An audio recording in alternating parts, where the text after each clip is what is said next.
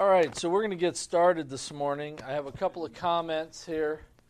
Uh, in case you didn't hear this already, why are we wearing red today? It's Reformation Sunday, right? So, what's that?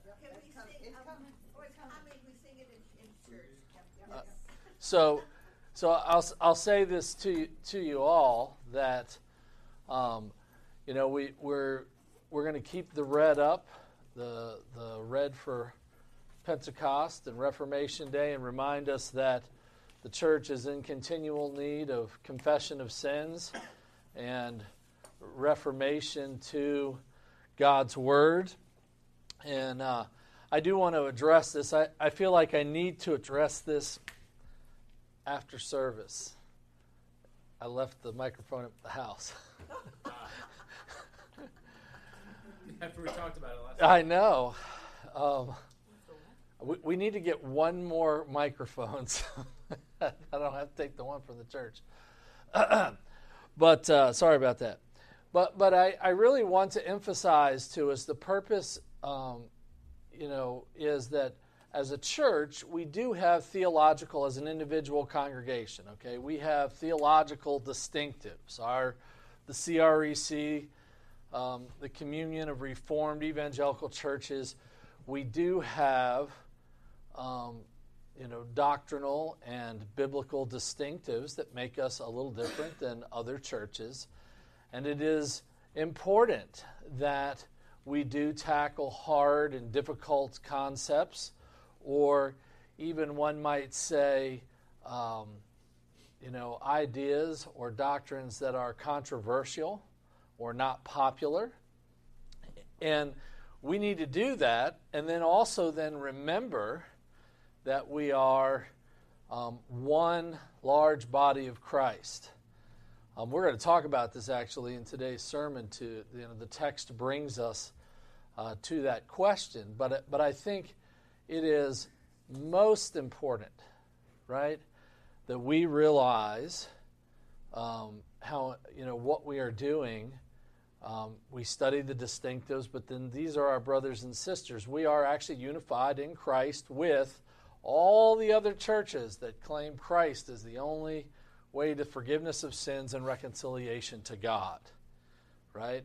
After that, let's let's work it out um, by breaking bread together, by coming together at our own tables of peace in our homes you know, I've mentioned to you many times, um, well, many times, frequently as of late, the uh, roving ministers' prayer meeting that we have um, in, in the county. And this last week, our prayer time was done at a truck stop up in Jessup, right off of I 95. And the reason we selected that particular place is that place is known for human trafficking right? So our pastors in, in the county, there were a number of us, we went up there and we prayed together. Um, and, you know, I'll point this out. With rare exception, I'm the only reformed guy in the crowd. Okay, now, there could be a variety of reasons. I know one other guy, he comes in frequently, but that's because their session meets at the same time every week to pray, right? So, um, that's been going on for a number of years. I understand that can be challenging, and so sometimes he excuses himself from that and comes to us and prays with us. But, but, I, but I, I, I think it's important that we recognize who the people of God are. And we don't have to agree on every doctrinal point to see other Christians, other churches as our brothers and sisters in Christ. And so, if I'm going to, you know, like this last time, and I only bring this up as an illustration, okay? In some ways, I, I you know, I want to say, don't be like me, Dan Nash. In other ways, I want to say, yes, emulate this because this is this is like Christ. And I met uh, after the prayer time with a young man, a, a young minister from another denomination, and he's doing some some uh, MDiv studies, and uh, that's Masters of Divinity, and he uh, is doing an emphasis on the Old Testament. And I said, Wonderful, have I got a book for you? Um, and, you know, I, I, just want to, to talk to him, share with him.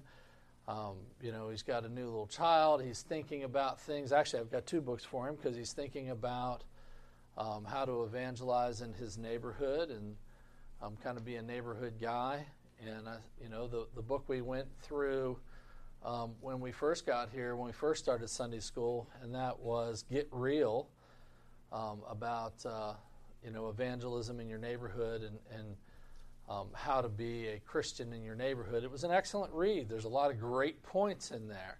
So that's one I want to share with him on the active side and on the understanding scripture side. Yeah, I'm going to have him check out through New Eyes. If you want to be an Old Testament scholar, I think it's a helpful tool. So, and then, but I can't just hand him a book and never come back, right? So, you know, give him the books next week and in a month or so, you know, get together, have have coffee again, and just chit chat but not just on those things, because I don't want to simply be, okay, I'm going to persuade you to my ideals. I also want to say, what's happening in your life? How's that new baby?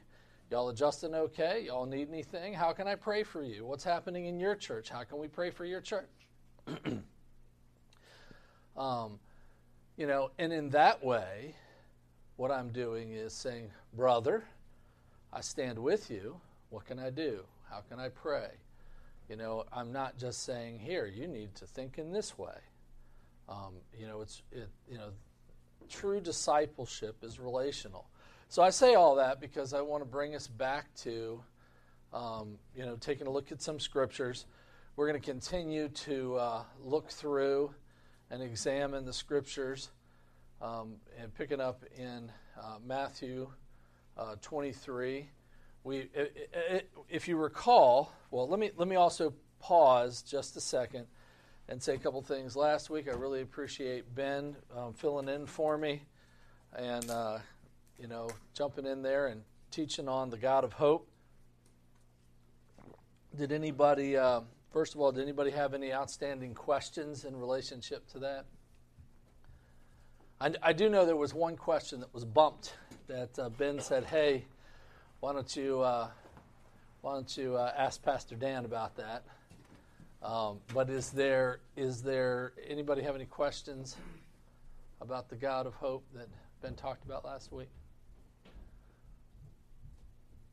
All right. Well, so before I answer that question that's kind of hanging out there, let me just make an observation. He was sharing some points, uh, maybe as an outline. I know he read the introduction of this book, The God of Hope by Peter Leithart.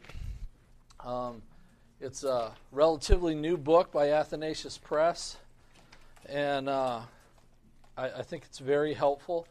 The, the, the introduction, chapter one, and the last chapter, very practical. There is a little bit of deep theology, I think, in some of the central chapters, but the whole book is less than 100 pages. Um, so if you're interested in it, I do have a handful of copies upstairs. Um, for a mere $3, you can have a copy, um, which is basically the cost from which I get them. Um, so, the, the question I believe that uh, Jonathan White asked at the end of last week, um, I will, as, as I heard it, so this is a week later, paraphrase to me. I'm going to paraphrase it back to you. Uh,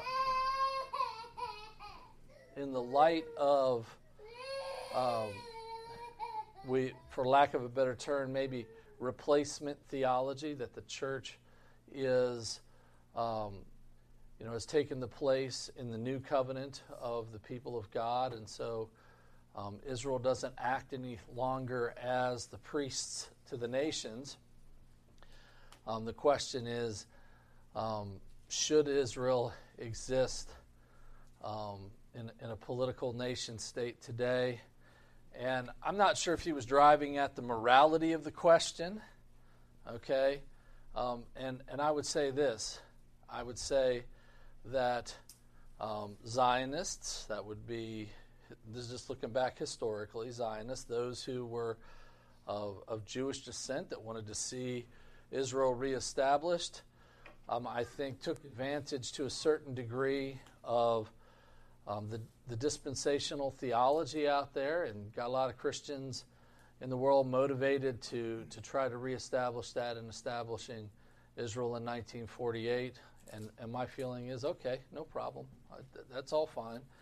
I think it's important, and, and actually, Jonathan himself pointed out, and those of you that have um, maybe been to Israel, I mean, you, you, get involved, they've certainly turned it into a, a Christian tourist stop, and they're pretty good at that. But, but they are, as a nation, they're not godly. They're not attempting to uh, even worship uh, appropriately, and, and frankly, um, they're not really interested in any kind of reestablishment.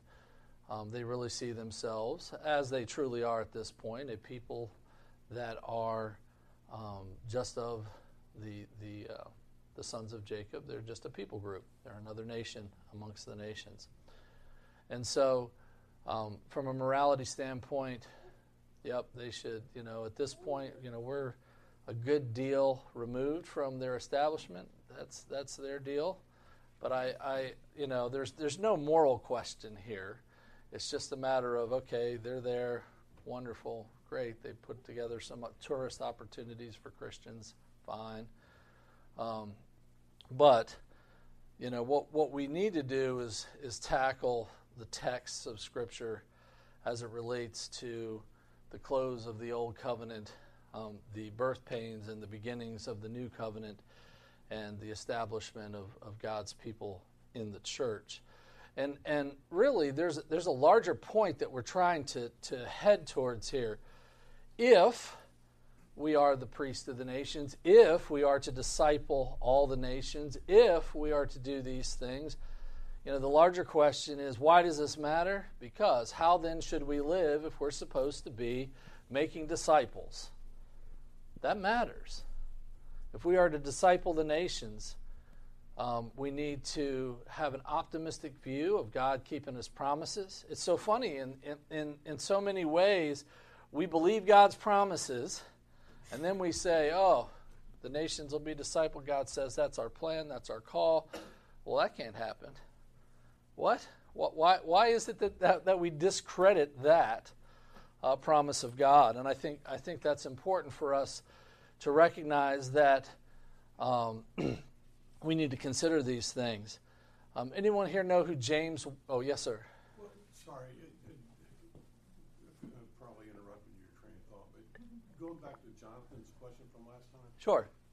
I thought he was asking about whether you know, Israel has an entitlement to that land and, and whether we as Christians have an obligation to support their continued possession of that land.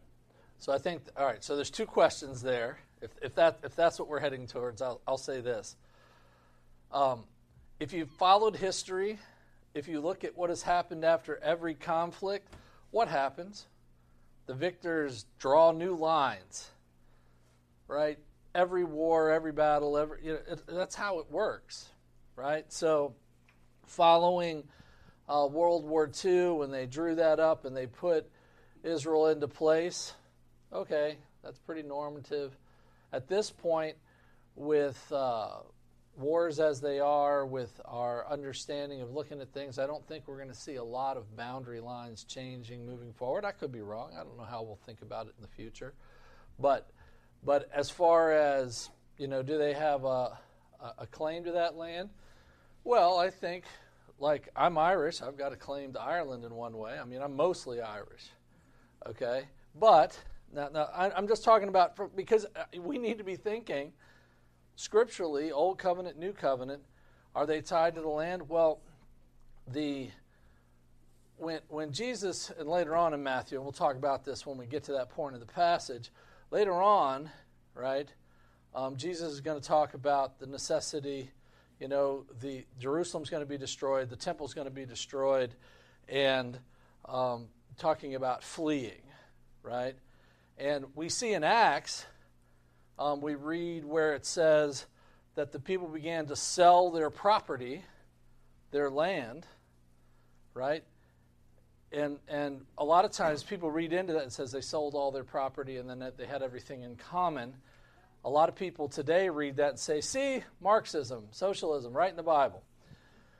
Well, they they were trying to work together for a particular cause, but but more than that, they recognized that no no longer were they tied to the land. There's going to be um, no more point of of uh, all of a sudden that 50 years the Jubilee. jubilee. There'd be no more year of jubilee where all like whatever you did with the land would revert back to you. Okay, that was over, and so um, they began to sell their property knowing that they were going to be leaving Jerusalem, that the church would be going out past the land of Israel. And so, in, in the, the way that Israel was tied in the Old Covenant to the land is different today than it is than it was then. So, the answer is from a biblical point of view, do they have a tie to the land any longer? I think the scriptures would teach us no.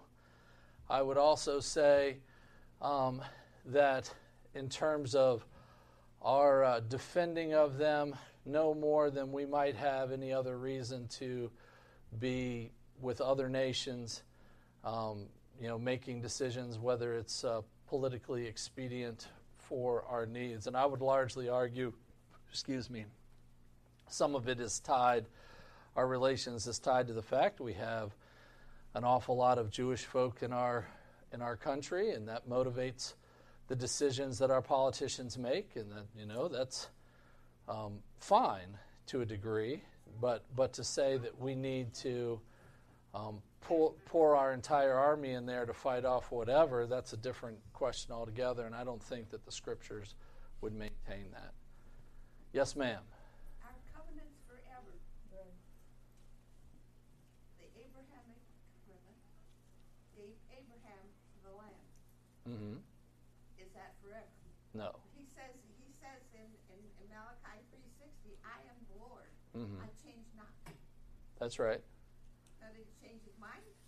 He didn't change his mind. You got a comment? Yeah, I just, the, the thing that I've, it, they're setting their sights too low. You know, Jesus owns the universe.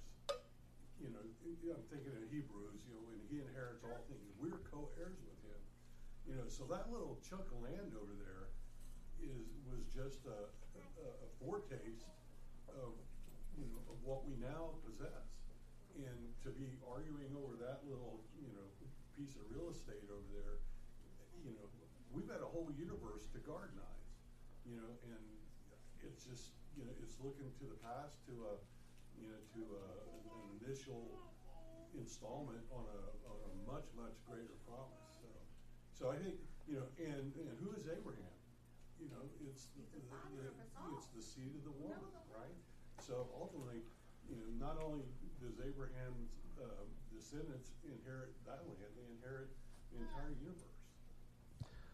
So, and, and I would agree with that. And I'm not trying to minimize the importance of how God used Abraham, but each one of the covenants, successive covenants, is is a shadow of the of the things to come, right? So, um, you you know you look at the the covenant with Adam, Noah, Abraham, David, and who is the who is the greater David? Jesus Christ. It it is. Uh, I, I think important for us to recognize that it, it's a, it's about go, go back to the garden, right? The river of, of life is flowing out of the garden from the presence of God. It's flowing out, and then it turns into four rivers that goes to where? The four corners of the earth. And that is the language, a symbolic language of covering the entire earth, right? And that's that's the point that, that our brother Rick is trying to make is that it's it is it is progressing forward to encompass all of the world, all of the peoples, all of the nations, all of the land, and so it's it's no longer um, in that way. So we could, you know, what what ought to be our number one call with Israel? How do we preach the gospel there and convert those people to Jesus Christ? That that's that's our call. Yes. That, that's kind of like so, um, like in twenty three thirty seven, when he's talking, Jesus is talking to Jerusalem, and he says, "One who kills the prophet." stones him." I always thought of that as being the real Jerusalem, but you're thinking, no, Is that what I, I'm trying to understand? I'm sorry. No, no, no. Wonderful. Because he says, "You shall see me no more till you say, Blessed is he." So is that the real Jerusalem that's going to say, "Blessed is he who comes"? Like, are you thinking like? I, I'm, I'm going to come sorry. down to earth? or? Is, um, is Jerusalem yeah. going to come down to earth? Because, that you know, like it's going to when? descend into this earthly Yeah. realm? That's that's where I'm really confused. I'm sorry. No. So uh, we it, it was actually a place we were we were heading to, We're heading. but but um, I, I think it's important for us to recognize, you know, heaven and earth when, when they come together, right? What we are looking at is there's no more barrier, um, in, no more firmament, no more division of um, the throne room of God and earth through the work of Jesus Christ through his people, right? We, we have access to the throne room of God. And, and so um, the we, we were going to pick up in 23 here. So let's let's it's important that Well, the judging of the nations, the judging of the nations coming. It's- Uh, they- they- we're not empires, we're nations. It's- and whether the, whether it's been changed or Mhm. we're going to be judged as nations. And how we did with the gospel ourselves, and Wha- especially our nation that was founded upon the very principles of God, and those men that came here and set this system up was, is only heavenly minded. So, so I would absolutely say that the United States and every other country and people group, see, we, we, that this is actually covenantally how things work, right? We are both individually responsible for our actions, and we are covenantally joined to others, and in that way, we are um, we face God's blessing or judgment in our faithfulness to this. You, you can't separate those two. It, this is why. Why? Why do you think we have um, evil rulers? Anybody? Judges. It's judgment. God always sets up wicked leaders as a, and it's it's a judgment to the, the, the church, the faithfulness of the church. Right? So I think I think the question comes back to repentance of sins and how do we evangelize the nations. I'm, I, I, I think the degrees of separation, and I know for some these are, are somewhat newer concepts, but, but, I, but part of it is the, the, the time frame of what's being discussed here. And I think if we work through 23, 24, 25 over the next several weeks, that we'll, we'll make the case of the time frame, which then helps us to understand other passages uh, moving forward. So, um, good, we still have some time to get into some of the text.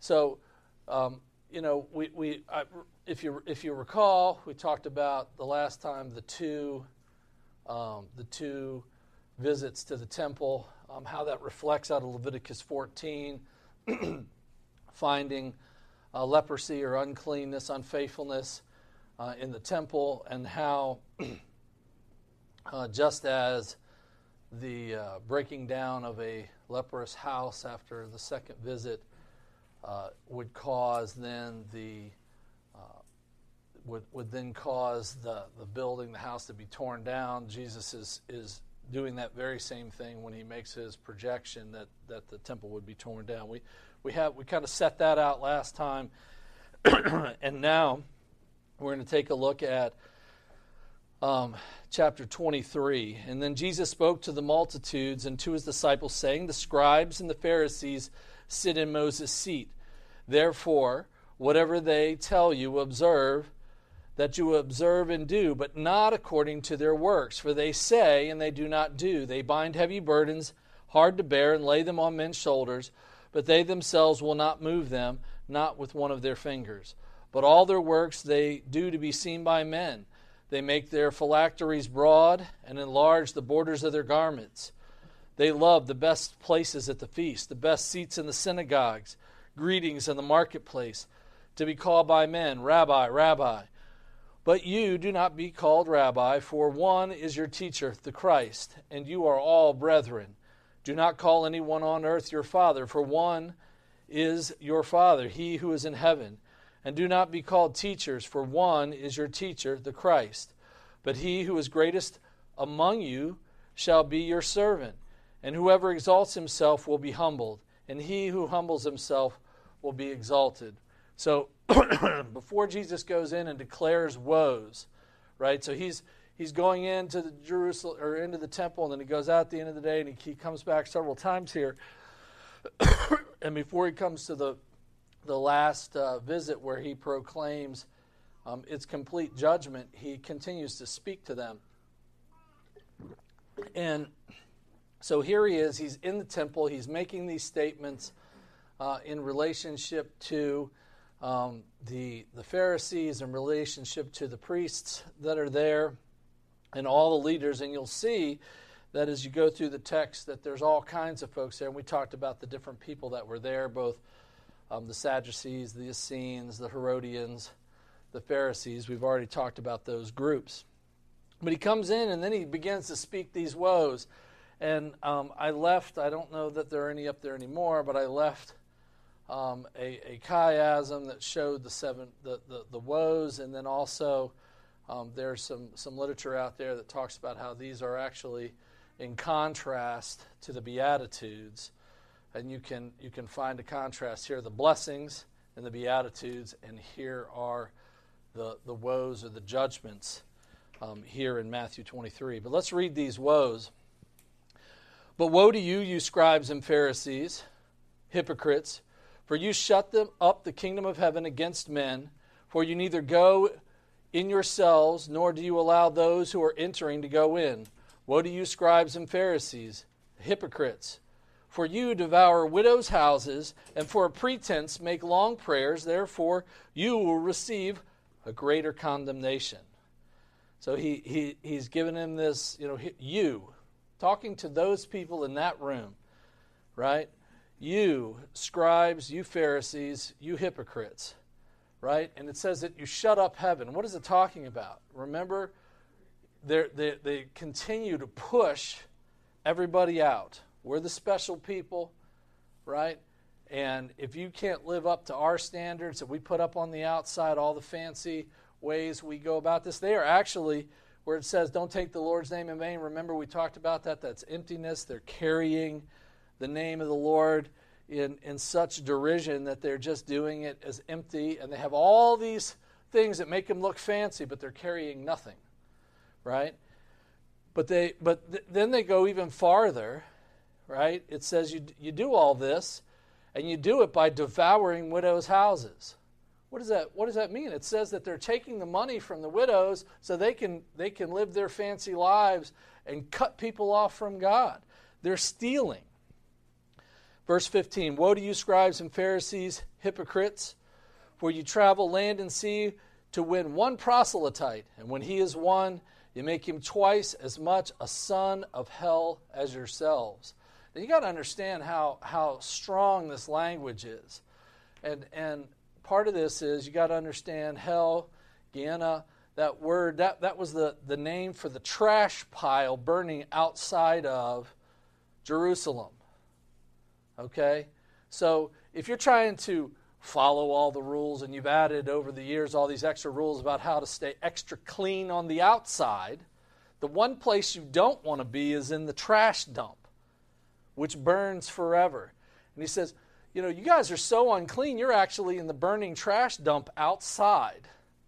And you make men, when you go and you, you know, you don't, you're not trying to save the nations. You go and find someone, you're going to go get them, you're going to draw them in, and they're going to turn them to twice a son of the burning trash as you. Right? I mean, this is really strong language, accusatory language, that Jesus is bringing upon them. He goes on to say, Woe to you, blind guides, who say, Whoever swears by the temple is nothing, but whoever swears by the gold of the temple is obliged to perform it. Fools and blind, for which is greater, the gold or the temple that sanctifies the gold? And whoever swears by the altar is nothing, but whoever swears by the gift on the altar is obliged to perform it. Fools and blind, which is greater, the gift? Uh, or, excuse me, which is greater, the gift or the altar that sanctifies the gift? Therefore, he who swears by the altar swears by it and all the things on it. He who swears by the temple swears by it and by him who dwells in it. And he who swears by the heavens swears by the throne of God and by him who sits on it. So again, he makes this, you know, you guys, again, even so much as how you guys make your promises and how you swear things out, you've made distinctions that God never intended. You're going in, and again, this is all about. See, this is, again, I mentioned in, the very beginning about how in the reform circles we, we divide, divide, divide, right? Push people out. We got this figured out. You don't have it figured out. You're over there. We're over here. We're, we're more close to God. That's all, that's all crap. Okay? I'm just saying it. This is what he's saying right here. He's saying, don't do this. You are called to go and make disciples of the nations. You're the priest of the nations. You should be going and establishing the, the houses of God, teaching the people, discipling the people, all that God has commanded, how to be reconciled to God, how to be ready for, for, for Christ when he comes. And all you're doing is, is saying, you know, we're going to make up all these extra rules. I'm going to tell you the truth. We have enough contention, even in the forgiveness of our sins, to contend with the real issues we have in life. Let's not add extra rules. Let us submit ourselves to God's word and not add extra things to it. So he, he goes on and says in verse 23 Woe to you, scribes and Pharisees, hypocrites, for you pay tithe of mint and anise and cumin, and have neglected the weightier matters of the law, justice and mercy and faith. These you ought to have done without leaving the others undone. Blind guides who strain out a gnat and swallow a camel. Now, it's a couple of things here. One is, um, you know, there are certainly some small things you can do. Um, and and you know no one's clear on exactly what the what the idea was between the spices in, in this worship. Um, there's some speculative. I won't get into that, but I think you know, the little things, you can do the little things, focus on the little things. That makes me so good. But he says, You've neglected the weightier matters of the law justice and mercy and faith. I, I'm going to say something justice, mercy, and faith. There is no Christianity outside of those three things justice, mercy, and faith. We deserve God's justice. God gives us mercy, and in faith, we confess our sins and believe that Jesus is Lord and He's forgiven us. That's the gospel in a nutshell. And he says, You do all this, and you're so blind. You're trying to lead people, you don't see a thing because you're so concerned about these little things that have no weight. Again, carrying emptiness. And he says, he says you, you leave these things undone, and he says, you strain out the gnat and swallow the camel. Now, we have a tendency in our modern eyes just to simply say, um, yep, something small, something big. But you have to understand that a gnat would not be something you'd want around you or in your food or whatnot. That's all fine, that's true. That would be a cleanliness issue, an unclean thing. But you realize that a camel is an unclean animal and it's a really big unclean animal. Right? So you're so worried about taking care of this little thing that's really just a nuisance. And you got your fork and knife and you're eating this super unclean animal. Okay? You're feasting on the wrong things. I know I'm being entertaining, huh? so, but but I mean he's making a point. He's pointing out he's pointing out all these things that they're doing that, that are about themselves and their pride and their glory and not about um, justice, mercy, and faith. He goes on in verse 25 Woe to you, and again, remember, he's talking to these particular people standing right there. Woe to you, scribes and Pharisees, hypocrites, for you cleanse the outside of the cup and the dish, but inside they are full of extortion and self indulgence. Blind Pharisee, First, cleanse the inside of the cup and dish, and the outside of them may be clean also. By the way, I'm going to pause right here. Just can you imagine this? Jesus is coming in there, his disciples are there. The, the temple is slap full of people there for Passover, right? And he is saying these things.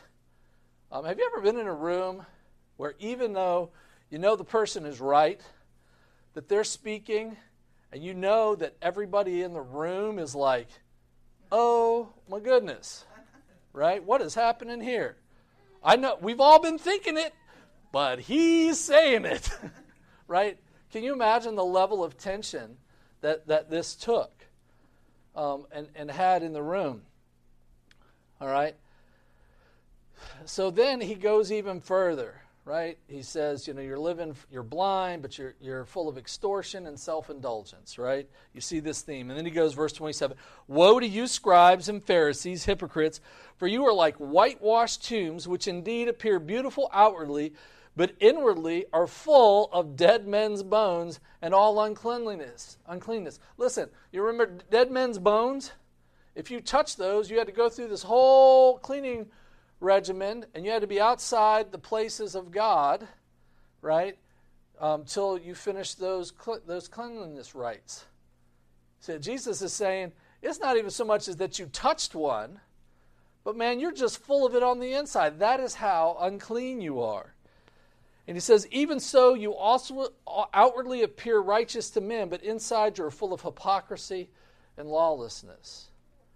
Verse 29 Woe to you, scribes and Pharisees, hypocrites, because you build the tombs of the prophets and adorn the monuments of the righteous, and say, If we have lived in the days of our fathers, we have, would have not been partakers with them in the blood of the prophets.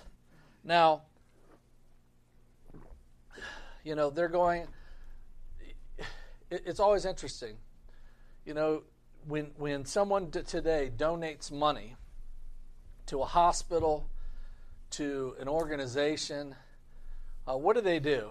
They're all glad to have it, right? But what do they do as part of the acknowledgement? They slap a plaque on it.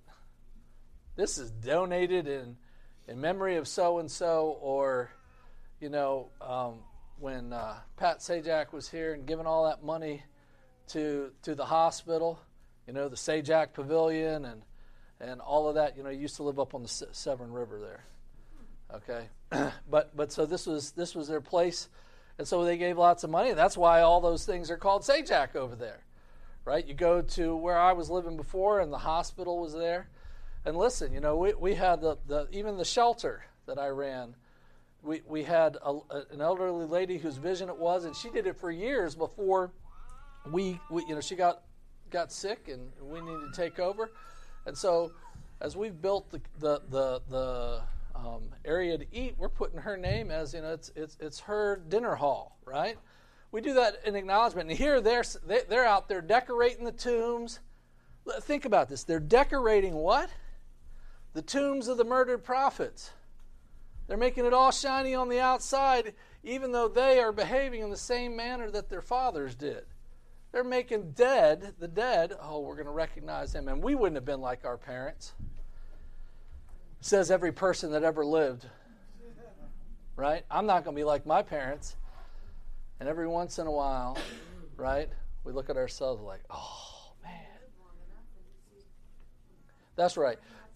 But but but but what what so Jesus then says this in verse 31 after he says after he says points out that they say they wouldn't be partakers with them. He says therefore you are witnesses against yourselves that you are the sons of those who murdered the prophets. Fill up then the measure of your father's guilt. Now what what does it say in the bible about um, about the sins of the fathers? To the fourth, third and fourth generation. Okay, how does that stop? How, how do the curse of generational sin stop? Repentance. Repentance and confession of sin. Right? And so they, they, Jesus has already said, Y'all don't repent. You're full of death. You're full of lawlessness. You are totally unclean. You're not obedient to God. So you are not repenting of your sins.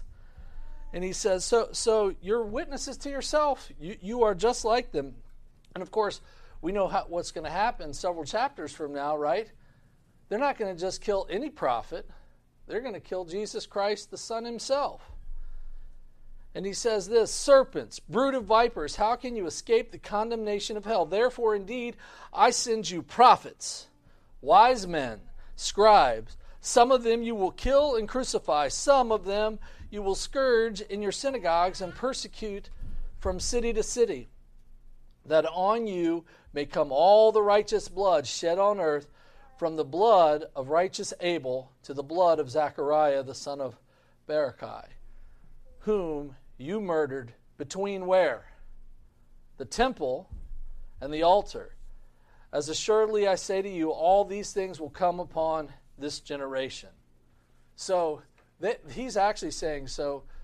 Um, the this word temple here really ought to be would be better translated as the the holy of holies. So he was killed between the altar and the holy of holies.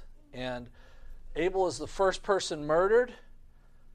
Zechariah, the prophet, is killed.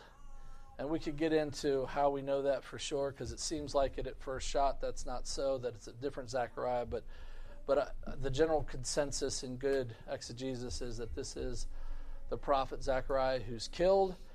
And he, he's killed here in the temple. You know, what, go back to the woes about, about uh, swearing on the temple and swearing on the altar. You guys are so wicked that you've actually killed the prophet between those two things. See, these, these sections are all connected. We have to, to see those and, and make those connections. And he says, Assuredly I say to you that all these things, that is all the judgments in regards to from Abel, right? This is this is the covenant sin from Abel all the way to killing Zechariah, all the prophets right there in the temple. All of that judgment is going to come upon what? What does it say? This generation. This generation. Now, this is really important. Okay, this generation.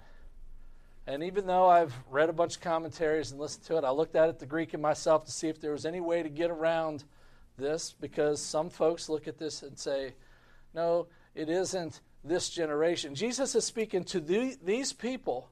And you remember a little bit later on, um, in, in, on the night that Christ is, is betrayed and goes to trial, they're going to say, Let his blood be upon us and what? And our children. They're doing the same thing that they are, that they've done with their parents. They're going to take the blood of the prophets and the blood of the Son, and it's going to all be on them, and they're, they're transferring it right to their kids. But he says, he says that all of this will come upon this generation.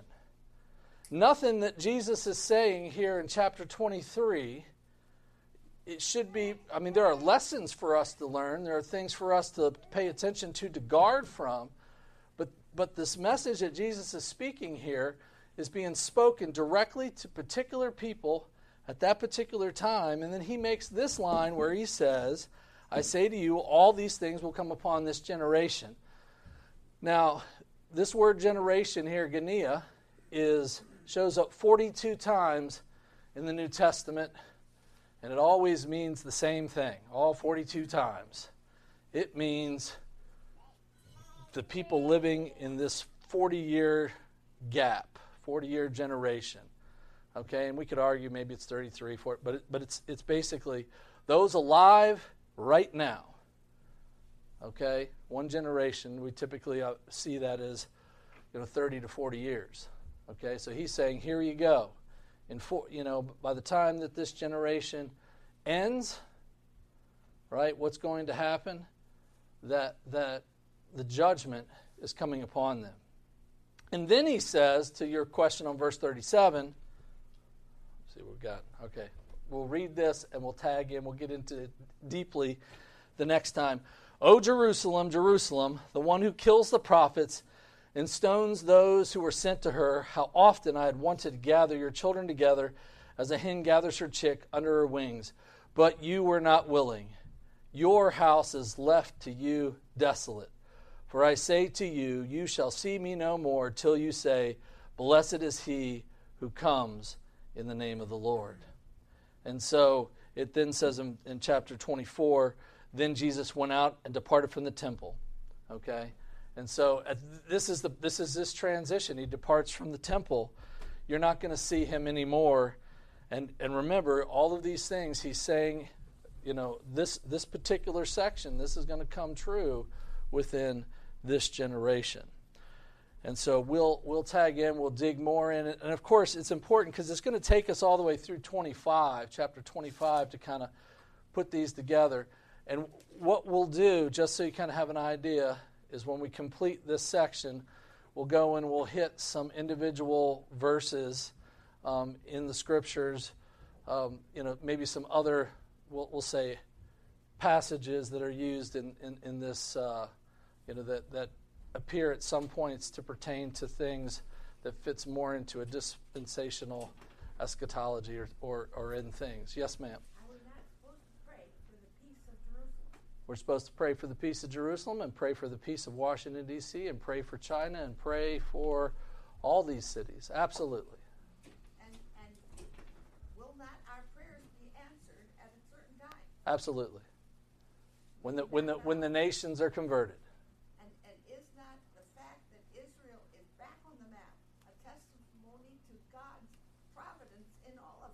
Well, it's always God's providence, right? Yes. Right? It says the earth is the Lord, the fullness thereof. That's right. They that dwell therein. That's mm. true. Yep. But he only chose one place to give to Abraham. That's right.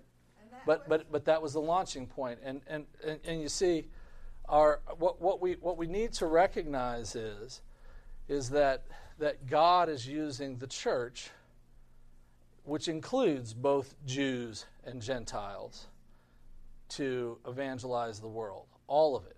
All of the peoples, all of the nations, right? Um, we're, we are, and, and of course, and, and I was going to say this at the beginning, I'll close with this, and then we can dig into this some more next week. And that is to say, anybody here know who James White is? Okay.